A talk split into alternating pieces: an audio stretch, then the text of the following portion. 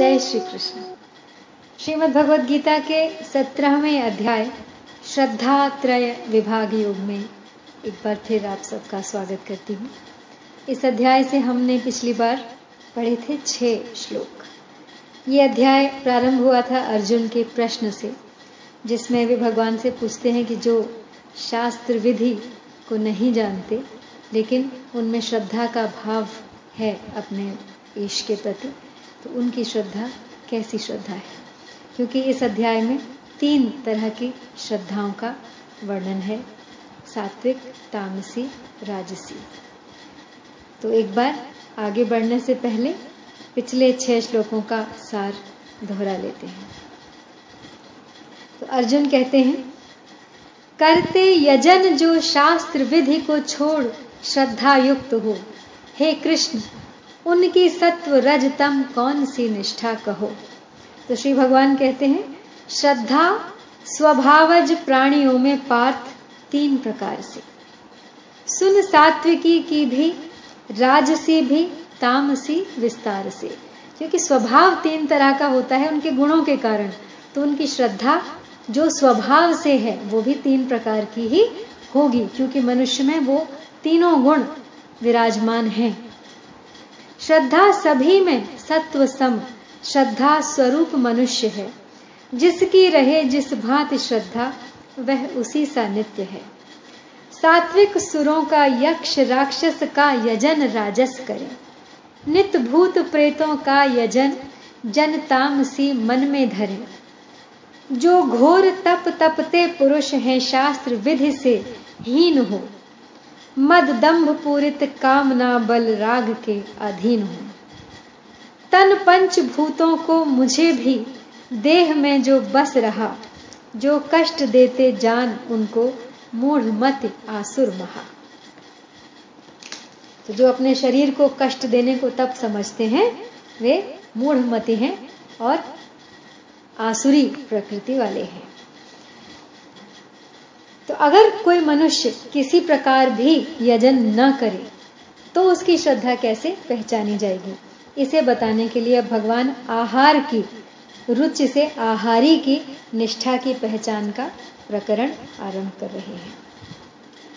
आहारत्वपि सर्वस्य त्रिविधो भवति प्रियः, यज्ञः तपः तथा दानम् तेषाम भेदमिमं ऋणु यानी आहार भी सबको तीन प्रकार का प्रिय होता है। वैसे ही यज्ञ, तप और दान भी तीन प्रकार के होते हैं। अर्थात शास्त्रीय कर्मों में भी गुणों को लेकर तीन प्रकार की रुचि होती है। तो अब उन्होंने तीन प्रकार के यजन बताए। सात्विक राजस और तामस। परंतु जिसकी श्रद्धा, रुचि, प्रियता, यजन, पूजन में नहीं है, उसकी निष्ठा की पहचान कैसे हो? इसके लिए बताया कि ऐसे मनुष्यों को भी शरीर निर्वाह के लिए भोजन तो करना ही पड़ता है। चाहे वे नास्तिक हों, चाहे आस्तिक हों, चाहे वैदिक हों, ईसाई, पारसी, यहूदी, यवन आदि किसी भी संप्रदाय के हों, उन सब के लिए यहाँ आहार स्वपि पद देकर कहा है। कि निष्ठा की पहचान के लिए केवल यजन पूजन ही नहीं है, प्रत्युत भोजन की रुचि से भी उनकी निष्ठा की पहचान हो जाएगी। तो मनुष्य का मन स्वाभाविक ही जिस भोजन में ललचाता है, अर्थात जिस भोजन की बात सुनकर, उसे देखकर और उसे चख कर मन आकृष्ट होता है, उसके अनुसार उसकी सात्विकी, राजसी या तामसी निष्ठा मानी जाती है। ऐसे ही यजस, तप तथा दानम, ये बताने के लिए आया है कि जितने भी शास्त्रीय कर्म हैं, उनमें से उन मनुष्यों की यज्ञ, तप आदि किस किस कर्मों में कैसी कैसी रुचि या प्रियता है। इससे यहाँ एक बात और भी सिद्ध होती है कि शास्त्र, सत्संग, विवेचन, वार्तालाप, कहानी, पुस्तक, व्रत, तीर्थ, व्यक्ति आदि जो जो सामने आएँगे, उनमें जो सात्विक होगा वह सात्विक मनुष्य को, जो राजस होगा वह राजस मनुष्य को, और जो तामस होगा वह तामस मनुष्य को प्रिय लगेगा। तो तेषाम भेदम इमम ऋणु। यानी यज्ञ, तप और दान के भेद सुनो। अर्थात मनुष्य की स्वाभाविक रुचि, प्रवृत्ति और प्रसन्नता किस किसमें होती है उसको तुम सुनो। जैसे अपनी रुचि के अनुसार कोई ब्राह्मण को दान देना पसंद करता है तो कोई अन्य साधारण मनुष्य को दान देना पसंद करता है। कोई शुद्ध आचरण वाले व्यक्तियों के साथ मित्रता करते हैं तो कोई जिनका खान पान आचरण आदि शुद्ध नहीं है, ऐसे मनुष्यों के साथ ही मित्रता करते हैं। सो तात्पर्य यह है कि सात्विक मनुष्यों की रुचि, सात्विक खान पान, रहन सहन, कार्य, समाज, व्यक्ति आदि में होती है और उन्हीं का संग करना उनको अच्छा लगता है। राजस मनुष्यों की रुचि राजस, खान पान, रहन सहन, कार्य, समाज, व्यक्ति आदि में होती है और उन्हीं का संग उनको अच्छा लगता है।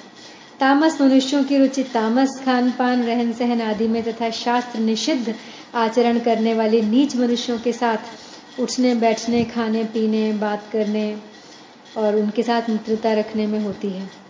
तो ऐसे ही आचरणों में उनकी प्रवृत्ति होती है। तो मनुष्य के द्वारा स्वभाव से होने वाली क्रियाएँ कहते हैं कि दो प्रकार की होती हैं, व्यावहारिक और शास्त्रीय। अतः यहाँ आहार के अंतर्गत व्यावहारिक यानी खान पान रहन सहन आदि और यज्ञ, तप, दान के अंतर्गत शास्त्रीय क्रियाओं को समझना चाहिए। अगला श्लोक है। आयु सत्व बलारोग्य सुख, प्रीति विवर्धना रस्याः स्निग्धाः स्थिरा हृद्या आहारा सात्विक प्रिया यानी आयु, सत्व, गुण, बल, आरोग्य, सुख और प्रसन्नता बढ़ाने वाले, स्थिर रहने वाले, हृदय को शक्ति देने वाले, रसयुक्त तथा चिकने आहार अर्थात भोजन करने के पदार्थ सात्विक मनुष्य को प्रिय होते हैं। तो जिन आहारों के करने से मनुष्य की आयु बढ़ती है, सत्वम यानी सद्गुण बढ़ता है, शरीर, मन, बुद्धि आदि में सात्विक बल एवं उत्साह पैदा होता है शरीर में निरोगता बढ़ती है, सुख शांति प्राप्त होती है और जिनको देखने से ही प्रीति पैदा होती है, वे अच्छे लगते हैं।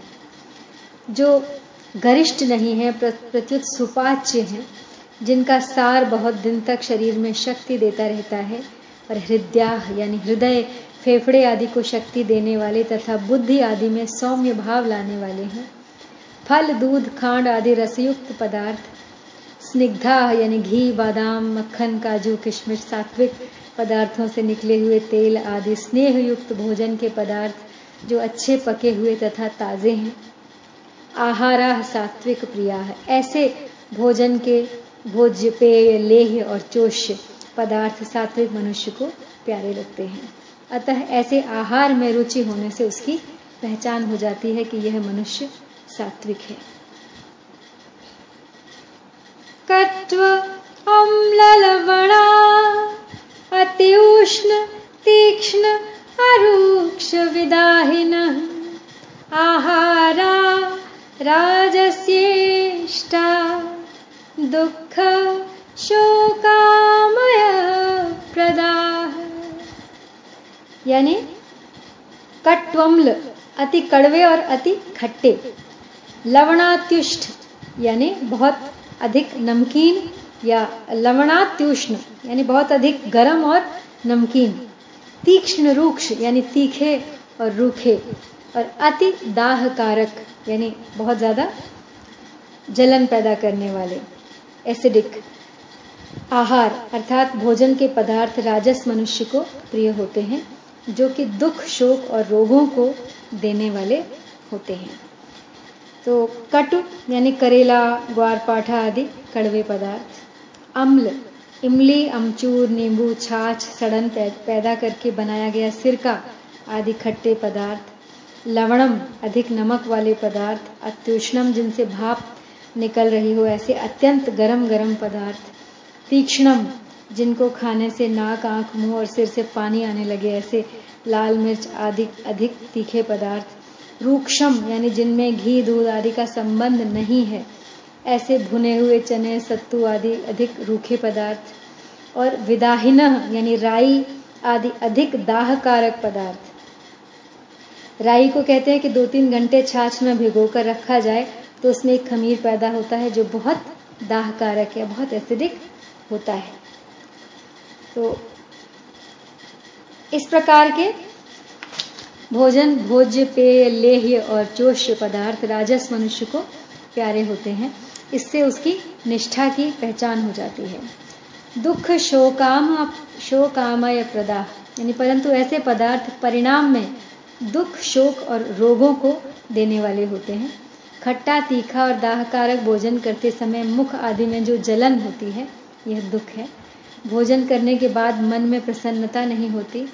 प्रत्युत स्वाभाविक चिंता रहती है, यह शोक है।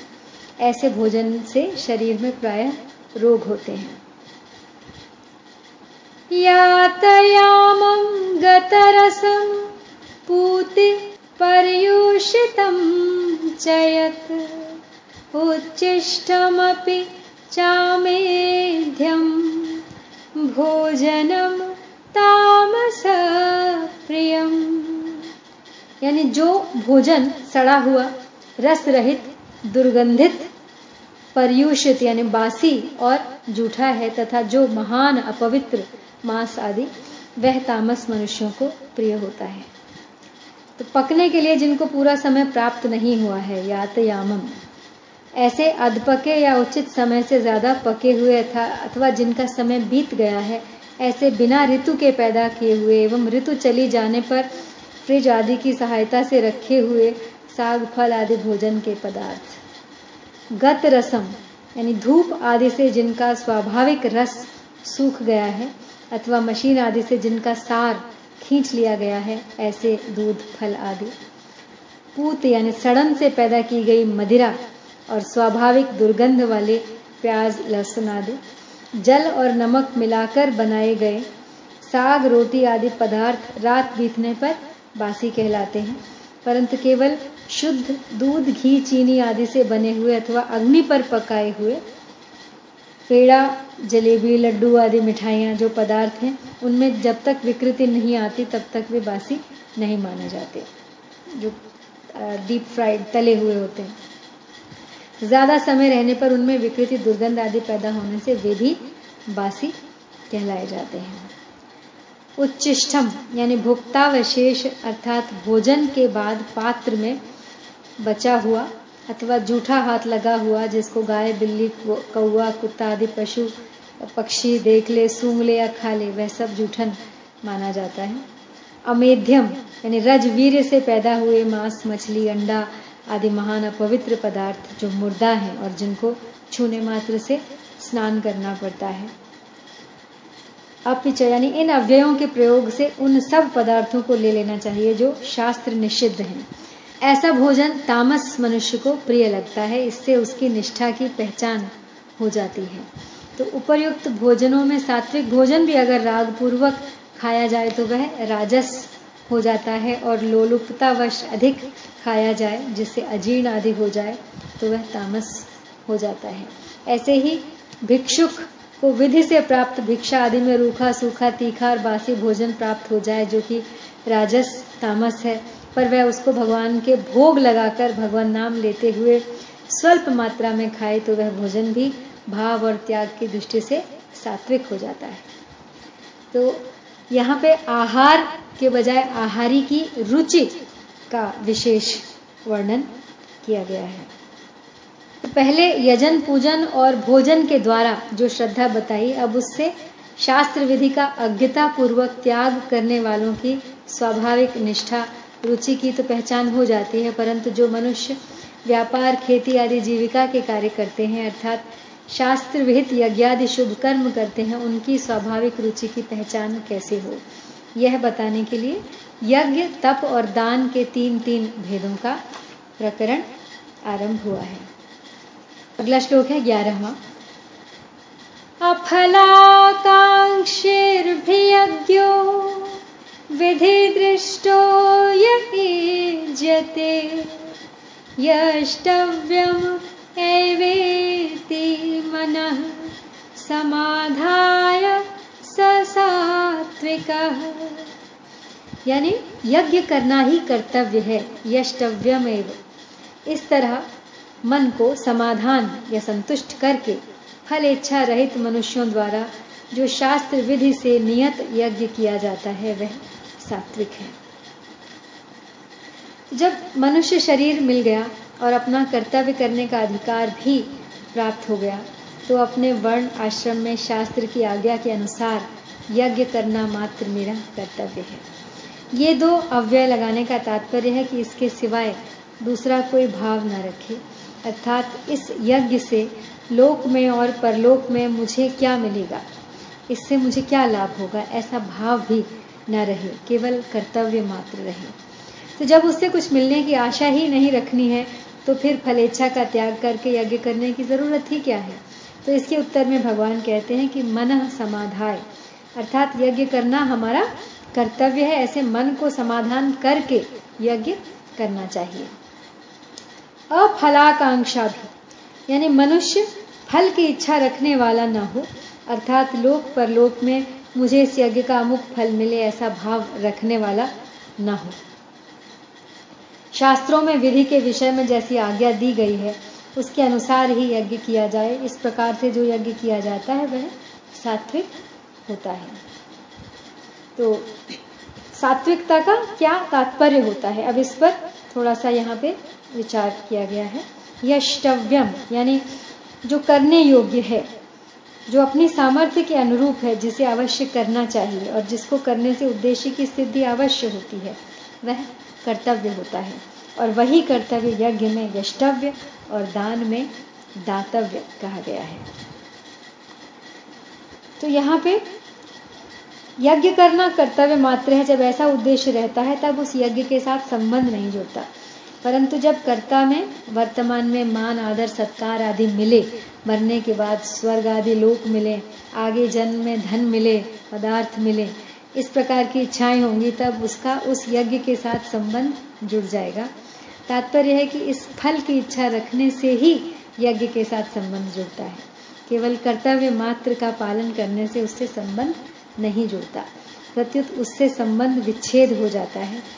और स्वार्थ तथा अभिमान न रहने से कर्ता की अहंता शुद्ध हो जाती है। तो इसमें एक बड़ी मार्मिक बात है कि कुछ भी कर्म करने में कर्ता का कर्म के साथ संबंध रहता है। कर्ता कर्म से अलग नहीं होता कर, कर्म कर्ता का ही चित्र होता है अर्थात जैसा कर्ता होगा वैसे ही कर्म होंगे। तो इसी अध्याय के तीसरे श्लोक में भगवान ने कहा है कि यो यत श्रद्धा स एव स। अर्थात जो जैसी श्रद्धा वाला है, वैसा ही उसका स्वरूप होता है और वैसा ही श्रद्धा के अनुसार उसका कर्म होता है। तो केवल कर्तव्य मात्र समझकर कर्म करना क्या है? तो अपने लिए कुछ नहीं करना है। सामग्री से मेरा कोई संबंध नहीं है। मेरा देश, काल आदि से भी कोई संबंध नहीं है। केवल मनुष्य होने के नाते जो कर्तव्य मुझे प्राप्त हुआ है, उसको कर देना। ऐसा भाव होने से कर्ता फलाकांक्षी नहीं होगा। और कर्मों का भाव कर्ता को नहीं बांधेगा। अर्थात यज्ञ की क्रिया और यज्ञ के फल के साथ कर्ता का संबंध नहीं होगा। तो गीता कहती है, कायेन मनसा बुद्धया केवल इंद्रियरपी अर्थात करण, शरीर, इंद्रिया आदि उपकरण यज्ञ करने में उपयोगी सामग्री और अधिकरण यानी स्थान आदि किसी से भी हमारा संबंध न हो। यज्ञ की क्रिया का आरंभ होता है और समाप्ति होती है। ऐसे ही उसके फल का भी आरंभ होता है और समाप्ति होती है। और क्रिया और फल दोनों उत्पन्न होकर नष्ट होने वाले हैं और स्वयं आत्मा नित्य निरंतर रहने वाला है। परंतु यह क्रिया और फल के साथ अपना संबंध मान लेता है और इस माने हुए संबंध को जब तक यह नहीं छोड़ता, तब तक यह जन्म मरण रूप बंधन में पड़ा रहता है। फले सक्तो निबध्यंते तो एक विलक्षण बात है कि गीता में जो सत्व गुण कहा है, वह संसार से संबंध विच्छेद करके परमात्मा की तरफ़ ले जाने वाला होने से सत अर्थात निर्गुण हो जाता है। दैवी संपत्ति में भी जितने गुण हैं, वे सब सात्विक ही हैं, परंतु दैवी संपत्ति वाला भी तभी परमात्मा को प्राप्त होगा, जब वह सत्व गुण से ऊँचा उठ जाएगा। अर्थात जब गुणों के संग से सर्वथा रहित हो जाएगा। आज यही समाप्त करती हूँ। जय श्री कृष्ण।